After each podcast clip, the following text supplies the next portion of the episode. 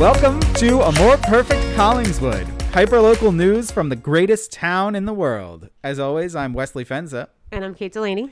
All right. Um, if you listened to our last episode, which I'm sure all of you did because it was riveting, um, you remember we were talking about how uh, requests for proposals at the last meeting were um, rescinded and then reissued for some reason. Um, and Kate, did you learn anything more about that?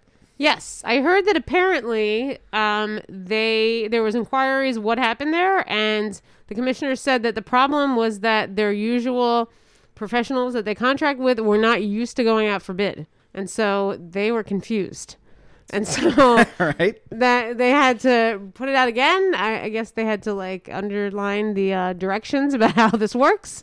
Um, so this is you know why you need to stay in good habits and not let them lapse for a few decades, and then no one you know forgets how these things are supposed to work. Yeah, that's kind of worrisome. That if they they didn't know how to do it, they must not have done this for What's a a long bid? time. How do we do it? Yeah. Yeah. Um. So yeah, and uh, we'll we'll talk a little bit more about that in uh, in our commissioners meeting recap because that came up there.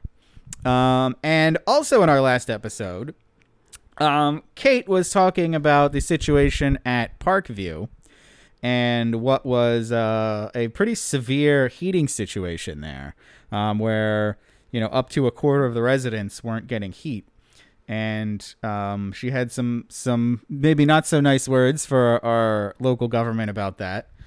Um, and Mayor Maley published an op-ed in the retrospect uh, accusing Kate of lying. Um, I'm not sure exactly what she was supposedly lying about, uh, but Mayor Maley uh, claimed that Collingswood had a, and I quote, stringent landlord enforcement program. Um, and also that the reason Parkview isn't paying their full share of taxes is that a pilot program deal was made in 1996, uh, and it was a uh, 20 year, no, 30 year deal. Um, so it's not expired yet. So uh, it's not. I, I was was Maley the mayor back then? Yeah. Okay, so It's I been don't- around since '89, 32 so, years. Yeah, he so he said that he, the way the way it was phrased, it was like, oh, it's not. Why are you getting on my back about this? This was done, you know, twenty some years ago. But I mean, It was I- still him. yeah, he still did it. So I don't. Right. I don't know what that's supposed to mean, but it, it is it is the case that it's not something he just decided to do recently. Right. And I think it makes a case too that like so you make these long-term tax abatements and then perhaps these corporate entities you make these deals with can lapse into very bad habits. Yeah. So, I mean, according to the state, there's supposed to be internal review committees that are looking at these pilots and you know, that doesn't seem to be the experience of the folks at Parkview that there is stringent enforcement. They're not experiencing that at all. Yeah. And did you so did you read this op-ed? I did. I tried to. Bill Johnson, my running mate, gave me the highlights. Okay. And he noted he read the parts to me that mentioned me by name. do, do you friend that he know do you know what you were supposedly lying about because i didn't i didn't quite pick up on what the what he was saying that you you're you were saying that wasn't true Yeah. So, well, he said that I had I re- referenced an article from an era of Collingswood political history that you know well because it was the whole Airbnb issue, um, where he talked about, and this was from I, I cited the date. I think it was like June something, 2018. He talked about how he worked hard and he, and he cited Collingswood's revival as made possible by his work to get renters out of the neighborhoods rental right. units out of the neighborhoods. And that may be the case. There was a concerted effort to get rental properties, to get duplexes converted back to single family. Um, and I think that is not, you know, necessarily something that is positive in some ways. I think we can see that showing up in our school districts. Um, and again, we have all the renters kind of warehoused in one apartment complex at Parkview. Again, a quarter of our town lives there.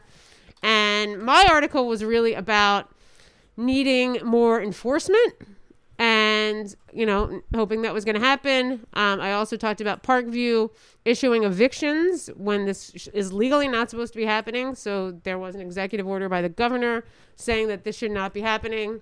Um, So that's so again. He said that I was citing an article from 1996, maybe. I was citing an article from 2018. If you go to our website, which is collingswoodtogether.org, um, the uh, retrospect piece from me is up there.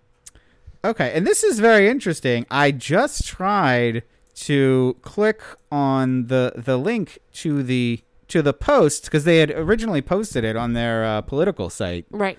um, and the it's it's not there anymore. Ah. Well. So I don't know if um, if this is something they're standing by. I don't know why it would have been taken down. Yeah, so I would say that my op-ed was about Parkview. First of all, Morgan Properties needs to do better. Um, we need more enforcement, and then I think we need to think about who we are letting off the hook in terms of paying full their full tax levy. I don't think that a corporate entity that isn't doing right by our residents should be doing that. I think there should be, you know, maybe more enforcement. And his point that, you know, it was a great thing to do in 1996, maybe. But I think that this is why, you know, deeply entrenched power is a problem. You can't use the 1996 playbook here in 2021. We need to look at what's actually happening in the lives of our residents. Yeah, and I'm uh I'm really confused about what his position is on renters. Um, because he seems to be saying that like he loves renters and wants lots of renters in the town and values the renters we have. Um, but at the same time, he's saying that you know you know back back in the day duplexes were a problem and he's really glad that we got rid of all the duplexes or a lot of them um, which um, and they were converted you know single family houses which to me sounds like he's saying he's glad he chased off all the renters Right, which is an issue of class and also race often. Yeah. yeah um, And the Airbnb thing became an issue, I think, also of gender, right? So, you know, because Yeah. you were part of all these conversations, it was a lot of like women that were divorced or widowed that wanted to take in a renter so they could stay in town. Yeah, and my my whole impression of the Airbnb thing was it was like a very weird. It was almost like xenophobic. Mm-hmm. That it was like people at the meetings would come and they'd talk about how they didn't want like transients in town, or they didn't want to. They didn't want somebody staying at the house next door that they didn't know. Right. Like anyone who doesn't own property in Collingswood is some kind of threat. Right. There was kind of a NIMBYism going on there, I think. But it was more just like fear of Right. of people who aren't you know one of us. right. which was very strange to me because that's I, I don't know why people would be afraid of that or I like I kind of I can guess why people would be afraid of that but it's not a good reason Right. Exactly. Right. Well, yeah, we can guess, but we don't want that. yeah and it yeah it just struck people. me as like this weird xenophobic thing I don't know if it was a race thing um but it was definitely like a fear of outsiders kind of deal that uh that I that very surprised me that a lot of people felt and it really surprised me that the the commissioners designed an ordinance with that in mind Yeah, I think what bothered me the most was that the people that were advocating for it were all people who were very involved in the town.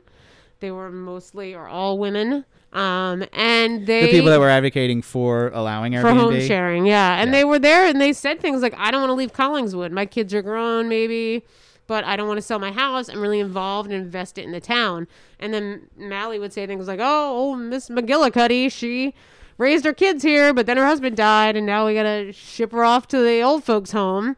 I mean, I that's I live. One of my neighbors is ten years older than my dad, so she's eighty three, and I learned a ton from her about gardening, canning. Like, I'm really glad that there's like age diversity, generational diversity in my neighborhood. So I I don't subscribe to that view at all. Wait, so did he really say that? About old Mrs. McGillicuddy? Yeah. Yes. One of my committee Oh my members was always laughing about old Mrs. McGillicuddy. She raised her kids here, but now it's time for old Mrs. McGillicuddy to get out of here. Oh, Yeah, Well, and so it's uh, like it's ageist, it's sexist, it's it's it's problematic. Old Mrs. McGillicuddy. First of all, it's like a stereotype, but also like, yeah, like these are people you should know. These the women that were advocating are, are invested in our town.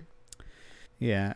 All right, all right. Well, so moving on from that, Yes. um, it's time for your campaign plank.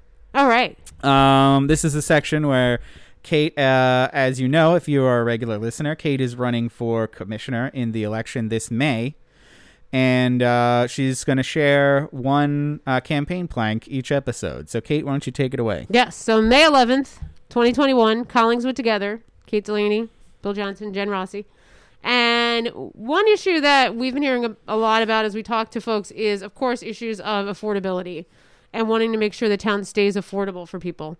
So this is like a, a huge issue to tackle in conversations is to think about how you make life more affordable for residents. Um, but one thing I think is really important is increased accountability. So as someone who goes to all the meetings, who spends a lot of time combing through budgets and all of that, um, also not to give away future items in this podcast, but as someone who wants to know more about future capital um, plans, projects that we're going to undertake, I've been thinking about, you know, for instance, a public safety building, a big project and how that unfolded. Um, and I think that there needs to be clear information given to residents about the investments in our community. So I was actually rewatching some of the old forums on the public safety building. And what was conspicuously missing was real financial details. So residents would be like, what is this going to cost us? And the mayor would say, Oh, almost nothing, almost nothing. I can give you a number, but I'm not going to get into the weeds of municipal finance. And then when there was some pushback, one resident was actually like cut off. Like he did, was not allowed to comment anymore. Um, so I think that, again, maybe when you're in office many decades, you kind of have territorial feelings about tax dollars, but it is the public's money. So I think the public needs to have those clear financial details um, I also think a problem with those forums is I was looking at them again. So people were standing up and they were saying like, "There's going to be a lot of traffic. It's in my neighborhood, or it's going to be loud all the time as they're doing construction." And all it was was like, and then other people would be like, "This is important because I was like died in a car accident, and I want to make sure that there's like ambulances that people can you know get access to." So I feel like there was no real way to like wait and aggregate everybody's concerns. It was just like everyone stood up had an emotional feeling, and then sat back down. So there needs to be some way to like assess that. There needs to be like some kind of I've been using the term social impact calculator for projects. So thinking about environmental impact, health and wellness, fiscal, obviously. Um, so there needs to be more clarity around that. And then again, about the budget, there should be a lot more clarity. There should be public participation.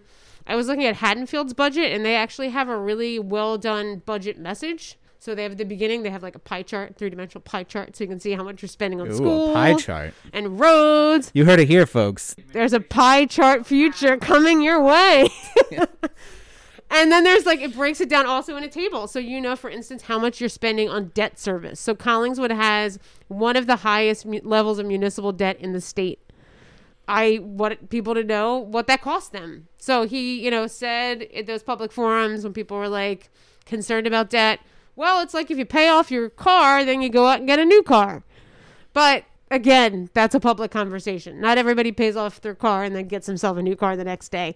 So I think that there needs to be more accountability in terms of budget, in terms of public projects. Um, certainly, contracts, we'll get to that.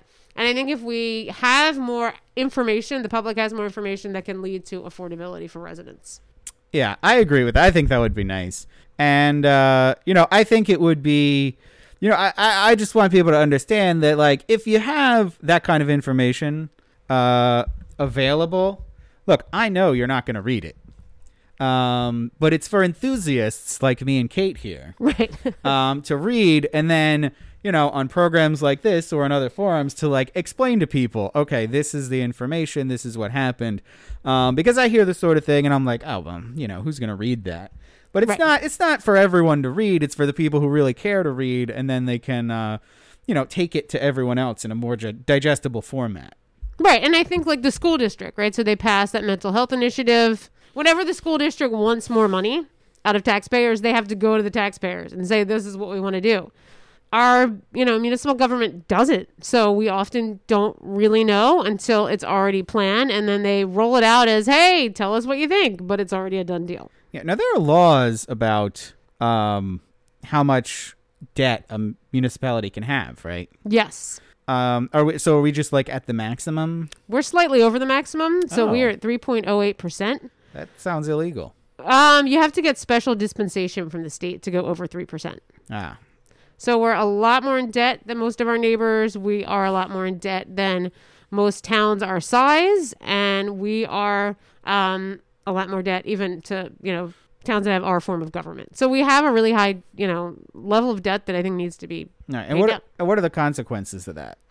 Um, debt service. So just like you know, if you have a lot of debt on your credit card, you have to keep paying it off. Right. And municipalities aren't like the federal government, right? We can we can't just uh, you know print money to pay the debts. No, no one can do that in the back somewhere. yeah. Um Basement so of the community center, print the money. yeah. So like I know people probably hear a lot about, you know, the national debt. right. Um, but this is like a completely separate issue because there are there is a hard limit on how much a municipality can spend each year. Right. So if we have debts to pay, that's that's taking away from other budget items. right. All right. So n- thank you, Kate. Um, just, uh, for for our listeners, that's just one thing you can expect from a uh, Kate Delany administration. Uh, so we're going to move on to our commissioners meeting recap. There are actually two commissioners meetings. Uh, this this well, like at the end of last month, and then one at the beginning of this month. Um, the first one was on December 29th. Um, and it was really just a few minor financial things. Um, I watched it. It was only about 10 minutes long. I didn't notice anything worth commenting on.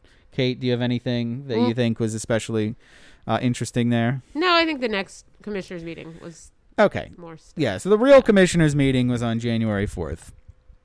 Uh, and it started off by uh, they announced the holiday decoration winners. So congratulations to to everyone there. I know uh, my uh, I was talking uh, in our first episode about how much I loved the the Christmas lights that everybody put up. Um, so congratulations to everyone who won there. Um, and the so the first ordinance that they discussed was a first reading of an ordinance amending stormwater management. Um, and uh, it could seem to me that they were just adding things to the local ordinance that were required by state law. Um, so I didn't see anything too interesting going on there. Did you, Kate? No, yeah, like you said, they had to do this. Um, so they basically just issued the state recommended guidelines. Okay. Um, they did a first reading of an ordinance updating the process for street maintenance. Again, didn't seem that interesting to me. Yeah, no, I assume that's related to the public safety building. Yeah. Um, then they did a first reading of an ordinance amending the rental property ordinance, which uh, I this confused me a little bit because Mayor Maley introduced it, and he says that it was updating our ordinance to refer to the state housing code instead of something called the Boca code. Right. Um, so it sounded like it was just they were updating our ordinance to comply with state law, but that the state law had applied this whole time anyway. Right. So it really wasn't a substantive change. right. It's Um, more of a gesture. yeah. So, but he introduced this by saying that it was meant to address the heating issues in Parkview. right. So I don't understand how it would do that if it's just if if the state law code was already in place. It doesn't seem like it's a, an actual. You don't think someone got a phone call over at Morgan Properties and said, "Oops, new ordinance, turn the heat on for all the residents now." I somehow doubt No. that that happened. um. So I, I yeah, I I don't know what how this would help anything. I mean, it's probably it's probably a good thing to do right. to to reflect state law, but I don't Right. I don't see this as you know taking action Right. on the issue of Right. people freezing in Parkview. So yeah, I don't know. Do you have any uh Well, Any I mean, I into that? asked at the meeting what the plan was for enforcement, and that continues to be my question.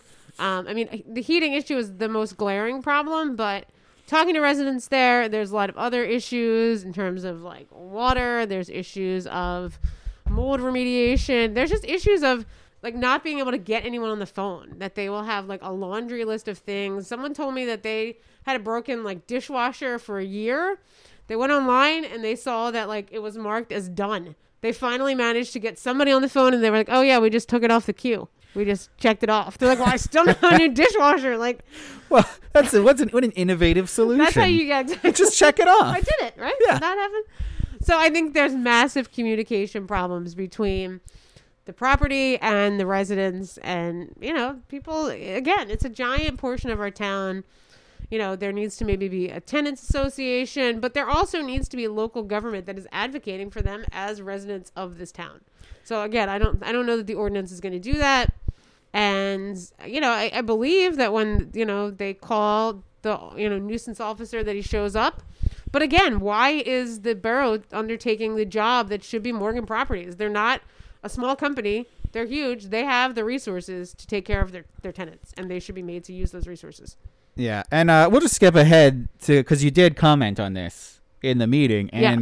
And I, I encourage all of our listeners to go actually watch this because uh, it was. I mean, I don't really know what to say about it, but uh, Mayor Malloy was obviously annoyed that you were asking about this. Um, I think technically it was the wrong part of the meeting, Kate. So it was. I yes. you should, you know, next time make sure you're complying with all the proper procedures before you complain about people freezing to death. Um, but so she she asked, you know, what what are we doing about Parkview? Because you know that's that's what these these you know dueling op eds were about. Right. That's Right. what everyone agrees that this is a problem. Mhm. Everyone agrees that it hasn't the enforcement hasn't been working. And literally what he said was we're going to it's going to be the same enforcement that it's always been. Womp womp. Yeah, and it's like you just wrote a whole thing about how you know that that's not working.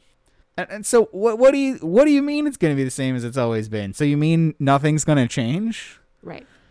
And I don't know. That was I just found that kind of uh, surprising Right. that that's how the that's how he put that.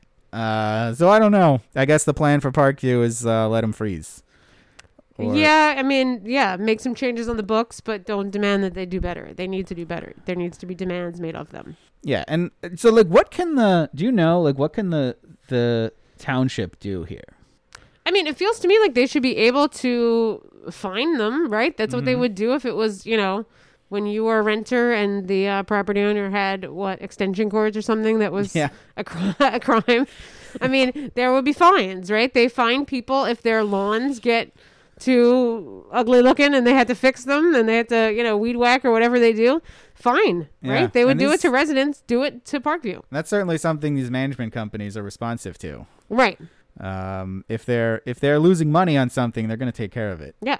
So yeah, how about uh, how about how about we issue some fines? Yeah. All right. Well, let me see. The next ordinance, uh, this is related to what we were talking about earlier, It was an ordinance to exceed municipal budget appro- appropriation limits and establish a cap bank. Yes. This is the first reading of this ordinance. Um, and the way Mayor Maley explained it was that it allows them to, uh, quote, bank um, the amount that they go under the legal budget limits year to year. So we were talking about how there's a law about how much municipalities can borrow. right. But apparently if you go under that, you can you can bank the amount that you went under Right. for future use Yes. and they, they they say this is this is this particular ordinance is something they pass every year and it's just there in the case of emergency Yeah, the COLA ordinance, cost of living adjustment. yeah okay And they do pass it, and everywhere passes it. It's really standard. mm-hmm So all the so wait this is just a cost of living adjustment yes, that's what it's called. okay so what what is the what are, what are they banking then what is that the I cap bank I think it's like 1.5 percent that they Mhm. can raise extra to have, as you said, sort of a cushion if they need to spend more. okay and is and that just rolls uh, over. is that so but like if they if they have a balanced budget one year Right. Can they then the next year can they go over their budget by three percent because they they banked the percent and a half? I believe so. Yes. Okay, because that sounded to me like what what he was what the mayor was saying. a rainy day fund kind Yeah. of idea. Right. Um, so I guess I guess you- that's uh that's not something that's that's really an issue. No, like I said, I think that's pretty standard. I don't think there's anything problematic with the COLA ordinance. Okay. Yeah. All right. Uh, I'm, I'm glad I asked you then because I I was seeing this as related to what we were talking about with the high levels of debt. Right. that we're carrying. Uh, but good. All right. So the next ordinance was a first reading establishing fees for police outside employment, Right. which was just uh, how much the police charge for doing things that um, other people hire them for. Right. Um, which I didn't actually look at what the prices are, but I, I wouldn't know if they were good or bad. so, but I don't know anything. That's why Kate's here. There was also some discussion about the wages of our police officers. Yes. Um, that reinforced actually what I've heard, which is that um, kind of, you know, entry level, it does not pay very well. And because of that, we have a lot of turnover. yes. That is. Um, that I actually heard that directly from Chief Carey. Right. on the uh, the police advisory board. Right. Um, he said that was one of the real the real difficulties with retaining officers Right. was that uh, neighboring towns pay more. Right. So you know we can we get young officers, we give them their training for a year or two, and then they leave for a higher paying position. Right. Um, so it's hard to to have experienced officers. So I think uh, raising raising officer pay is probably a good idea.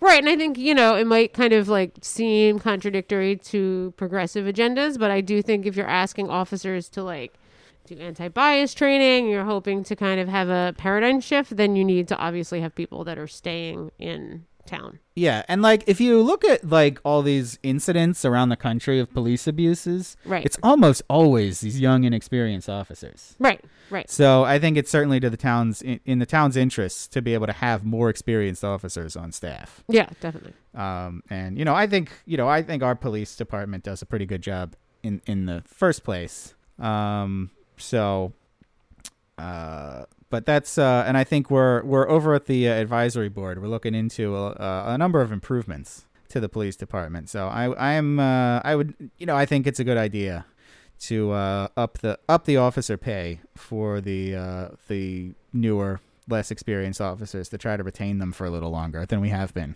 Yeah, it reminds me of teachers, right? Same thing. You get teachers that take a job somewhere, they want one year under their belt of teaching, and then they leave. Yeah. All right. Um. So then they introduced Collingswood Prime home delivery, Yes. which sounds like a fun program. Um. This is actually run by the same person who opened the fish tank, uh, uh, co-working space. Which oh, is, and hadn't touched it. yeah, which is, and I use that for a uh, for meeting with clients oh, because. I don't have a dedicated office space. Right. Um, so I rent space over there, and she's uh she's it's really she's wonderful. I love her. Um, she also ran the block bike when we did the remote farmers market. Oh, nice. Um, they would come and deliver your vegetables. I actually used it a couple of times. It was great. nice. Um, so it's uh, it's another delivery service. Um, where you can order things from local businesses and they'll bring them to your door, which uh, is awesome. Definitely. Yeah, it's great. It's keeping money in the town, um, but not sacrificing the convenience of uh, home delivery. Uh, and I think the details aren't quite fleshed out yet, No. Yeah. um, but it's. I think it's going to be introduced pretty soon. It sounds like it. Yeah. Yeah, There's been some so- press coverage. Yeah. So uh, uh, we're all looking forward to that. Um, there was some. Uh, let me see. Okay, so there were like a whole bunch of resolutions they passed. Um, I think we we we picked out the ones that were particularly interesting. Mm-hmm. Um, it was just a lot of uh, you know, appointing professional services. Um, and this is where they did talk about how they they didn't used to take bids, Yeah. and they they decided to this year. They Um, did. I would say, you know, it, it's interesting though. Afterwards, the retrospect, God love them. They they tracked down the actual contracts, which of course is not. I mean, I file a lot of open requests, but I don't usually. I sometimes I get contracts. Um, but what they found was that actually the contracts were more expensive this year, and there was like multiple contracts to to Brown and Connery. Um, so there was some price hikes. There was a um, a couple of contracts that had no cap. So previous years there was a cap for how much they could earn that year, and they removed that. One of them was for the um, new joint land use board, which I have been saying might not be the wonderful thing that my friend Wes Fenza thinks it's going to be. but when they got rid of the zoning board, I was told it was because it was going to be such a money saver, and yet it would seem that might not be true. Yeah, that's interesting that they combined them to save money and then But there's not a savings. yeah left the expense op- they they left it open ended right so They've left it open ended for um, Sandy Kelly, the Borough PR, Mm-hmm. um, for I think Remington and Vernick, Madden and Madden. Um, again, Brian Connery got two giant contracts, and apparently the retrospect also called to ask why they had hired three different firms for labor counsel, and they got no response from the commissioners. interesting well So- maybe that's something you can bring up at the the next commissioners meeting Yes. Why all these people? Right. so, Um, you know, I mean, it's good that they put it out to bid, but, you know, and Rob Lewandowski said a little thing about it's great. Um, I've actually been digging into the um, I to R that happened in uh, 06 uh, that, you know, Maley opposed. So residents wanted to have something on the books outlawing pay to play. Maley said we like pay to play. Residents voted that they do not like pay to play. Um, so the yes vote to for the ban carried. I think it was like oh they won by 448. It was like a which is a big number for a victory in this town. Landslide. It's a lands. It was a landslide. Um, but I think the problem is sometimes when you ask politicians that are going to do this stuff, they just move it further underground. So as we've talked about before, they just like filter it through the party, Yeah. so the money still is there. Yeah, I mean, I was. Uh, I, I'm. They also. They, it was not clear to me whether they were. They put out um request for proposals or the uh, the RFQs that we were talking about last time because they were they were sort of conflating those in the meeting. Right. Uh, so I don't know which which actually went out. Um, but you know, it's still it's still good better to do it than not do it. Right. And I I mean I, I blame you for this, Kate, That's fine. I accept that because blame. I, I feel like I feel like you've been agitating for this. I have. Yeah. And Agitator um, for good government. and they are you know there's an election coming up so i think they don't want you to be able to go out there and say hey these guys uh, you know are just giving away these no bid contracts Right. Right. so uh, you know i think I, I think you count that as a policy victory Absolutely. so thanks kate You're for, welcome, Wes. for getting for getting the town to take bids even though yeah. it didn't seem to save much money Right. um, but in a kate Delany administration there would be a real bidding process Absolutely. Yes. And if people are like, I don't know what this is, then they'd have to familiarize themselves. and uh, hopefully you'll get you know multiple bids right. for each service and you know, companies actually bidding against each other to try to lower the price which is you know how, Which how is it's what supposed bidding to is supposed to be about. Yeah. Exactly. Right. um all right so that the, the that meeting had some actual public comment which hasn't happened in a while Right. um we already we already covered your comment about parkview um lorraine prince had a comment about stormwater management um that i didn't i couldn't quite follow what she was asking for um it was something about how um we should be getting more in exchange for zoning variances either greater fees or some kind of environmental mitigation Mm-hmm. um which i didn't uh i i guess that's what she wants Right. um i don't know i don't know how i feel about that because it seemed to be directed at um you know like small projects for the for property owners which uh you know i've already complained to you about how how much Mhm. paperwork i had to do to install a pool uh which i hope i hope we're not going to be adding more of a hassle to that sort of project Well, we got rid of the zoning board and we've got the more expensive joint land use board, so I think you're all set. All right. All right. And then, Kate, you had another comment about the increase in water and sewer appropriations. Right. Um, so why don't you tell us a little bit about what what your comment was there? Yeah, so I mean, I had a couple questions that were all about um, on the theme of water. Um, so yeah, I mean, the water. I, I asked basically about the water and sewer system. It seems like costs are going up. Um, you know, retrospect coverage of this corroborated that feeling. Um, I think anyone that's gotten their bill recently might have seen that as well. Um, so yeah, so I was asking about cost. I was asking about a shared service.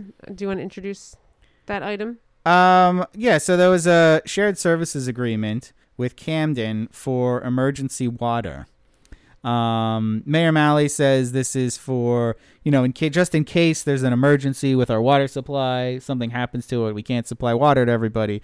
That we have shared services with Camden so we can use their water supply um, Right. temporarily until we get ours back working again. It felt like when I asked what what was going on there, what I really wanted was, you know, there's a mention of emergency water services. I think for a lot of people that can be concerning. We're kind of depending on water access.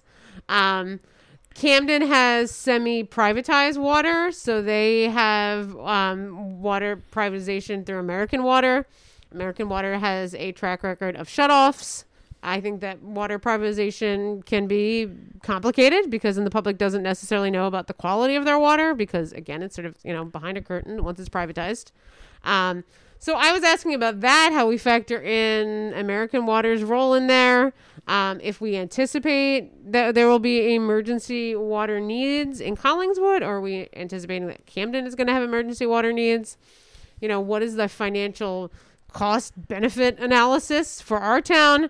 And I feel like the answer I kind of got was when I asked was like shared services or when you share with somebody else. and I was like, yeah, Yeah, I I, certain- I, got that. I, I, got certainly that. didn't hear any financial details. No, so again, goes to my point of like, you know, that's sort of what I was getting at.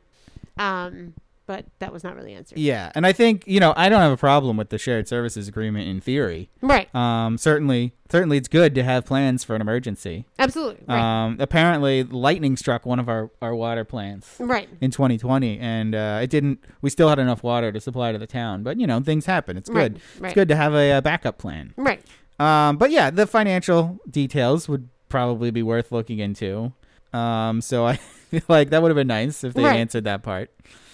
Um, you also had another another uh, water related question, um, and this time was about what we were talking about last episode, where we have to the the town needs a new water filtration system, Right. and right now we have a a temporary system. rental. Right. Yeah, and again, this was just a financial question. You were asking, okay, what's exactly. Right. what kind of timeline and what kind of costs are we looking at to build this new um, water filtration Mhm. system? Right. Um, and the answer he said he said you know ballpark around seven to nine million um, total, but there was no timeline.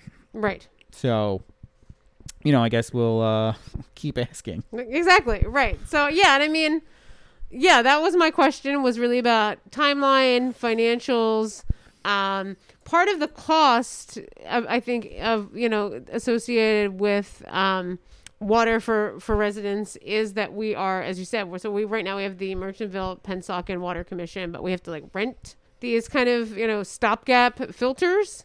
And then we need to build this facility, so it is a big project. And kind of to go Yeah. back to and we covered this in our last episode, Right. Uh, so if you if you want to Yeah. know more about that, uh, go go listen to episode two. Right. And I would say that's kind of for Lorraine Prince's point about, you know, impervious coverage. There's environmental issues about these big projects. So it'd be good to get better answers. That's for sure. Yeah. Um. All right, and that was the so that was the commissioners' meeting. The next meeting is February first. Uh, if you want to watch on Zoom, or you can uh, watch it the next the next day on the on the YouTube channel. Um, as always, I encourage everyone to go back and watch this one. If you're looking for Kate's comments, um, they're they are scattered throughout. they're well, they're they're they're right in the middle. Um, so I know we covered them at the end. So, but if you go to the end, you're not going to see them. Um, look right in the middle. It's sort of between two sections. Uh, probably I think it's around 20 minutes in. Um, so other issues that we wanted to talk about this week. I think we only had one, which is the uh, which was about the school district. right.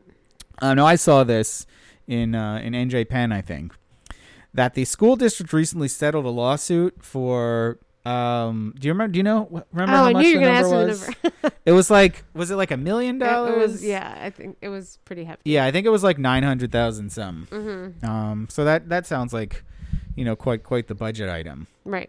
Um, and do you know it was about um a child abduction? Right. that some uh one of the children in the school was being uh you know stalked and groomed by a child predator Right.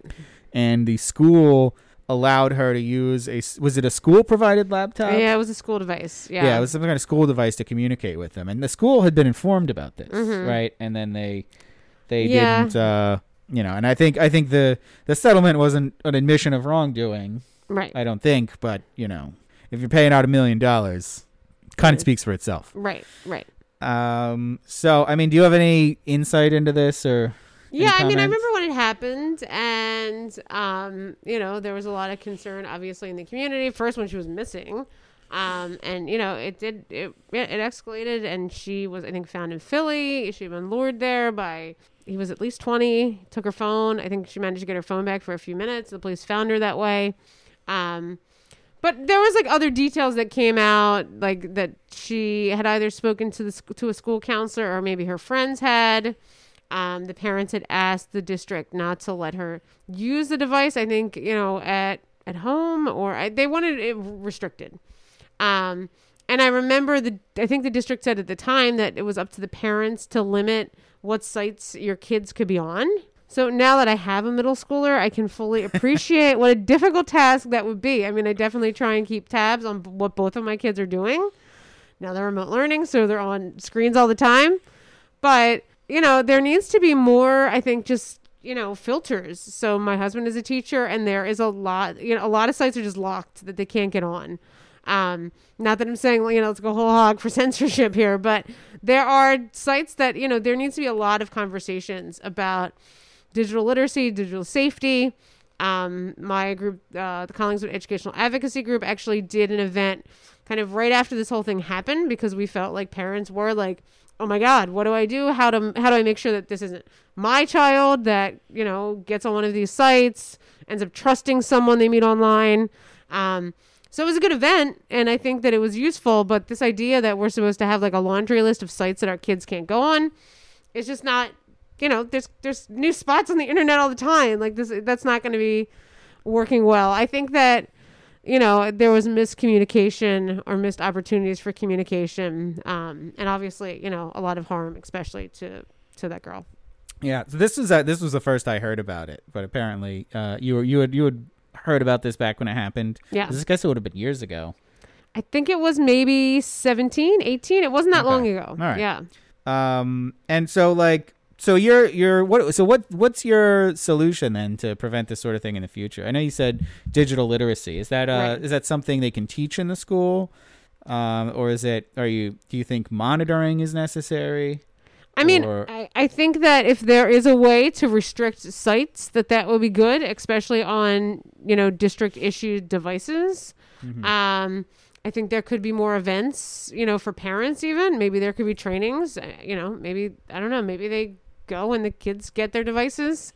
Um, Yeah, I mean, in this particular circumstance, it sounded like that the school was aware that there was a problem with this particular student. right, So, I mean, I think probably different things could have been done there. right, right. Um, but yeah, I guess I'd, I'd be in favor of you know specific uh, l- classes or lessons in digital literacy. I think that's probably a really important skill for kids to have. Yeah, I mean, I told my daughter this story. She's in Mm-hmm. sixth grade now, and she was kind of horrified that this had Yeah. happened. You know, I left out the scarier details, or I just paraphrased, but I did say like, this is why you need to be careful at who you're connecting with online, and you know, kind of like all those uh, drunk driving things we used to be treated to in high school, where they would show you like a smashed up car. like, I'm not Yeah. saying like a scared straight sort of thing about digital literacy is necessarily the way to go.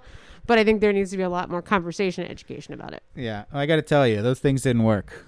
No, so so, uh, I hope I hope they would uh, they would have some sort of uh, program where they you know tell kids the truth right. instead of just trying to scare them. And it may be that it's happening. I don't know if it's happening. It could be that there are those classes already occurring. I haven't heard about them, but that doesn't mean they're not occurring. Okay. Well, uh, well, hopefully they are, and uh, hopefully we can avoid this sort of thing in the future, both for humanitarian reasons and uh, school budget related reasons.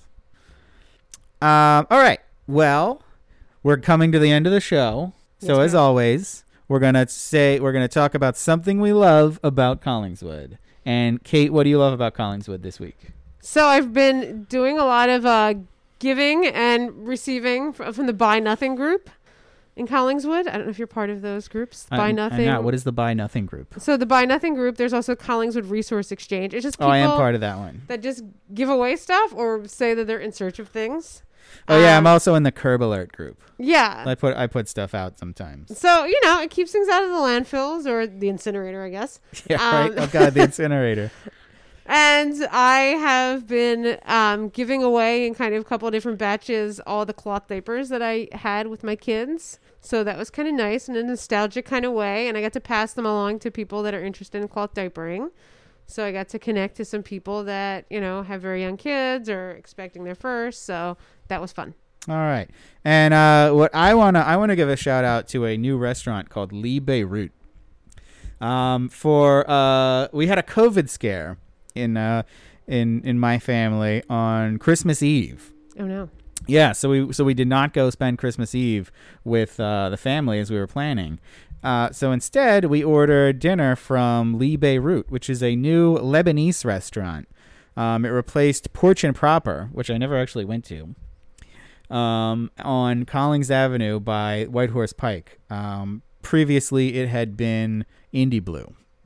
Uh, so there's a new Lebanese restaurant there, and it was awesome. Um, really great. Lots of like great meat and great like spiced vegetables. Lots of vegetarian options. Um, and I, I actually uh, ran it by my my Lebanese friend, and she claimed that it would actually all the menu items were stuff that she has trouble finding anywhere else. So it sounds uh, sounds like very authentic. Um, and it was just very good. And I'm really glad that there is a a new uh, restaurant there in a uh, a style that I don't see very often. Yeah, that sounds awesome. All right. Well, thanks for listening.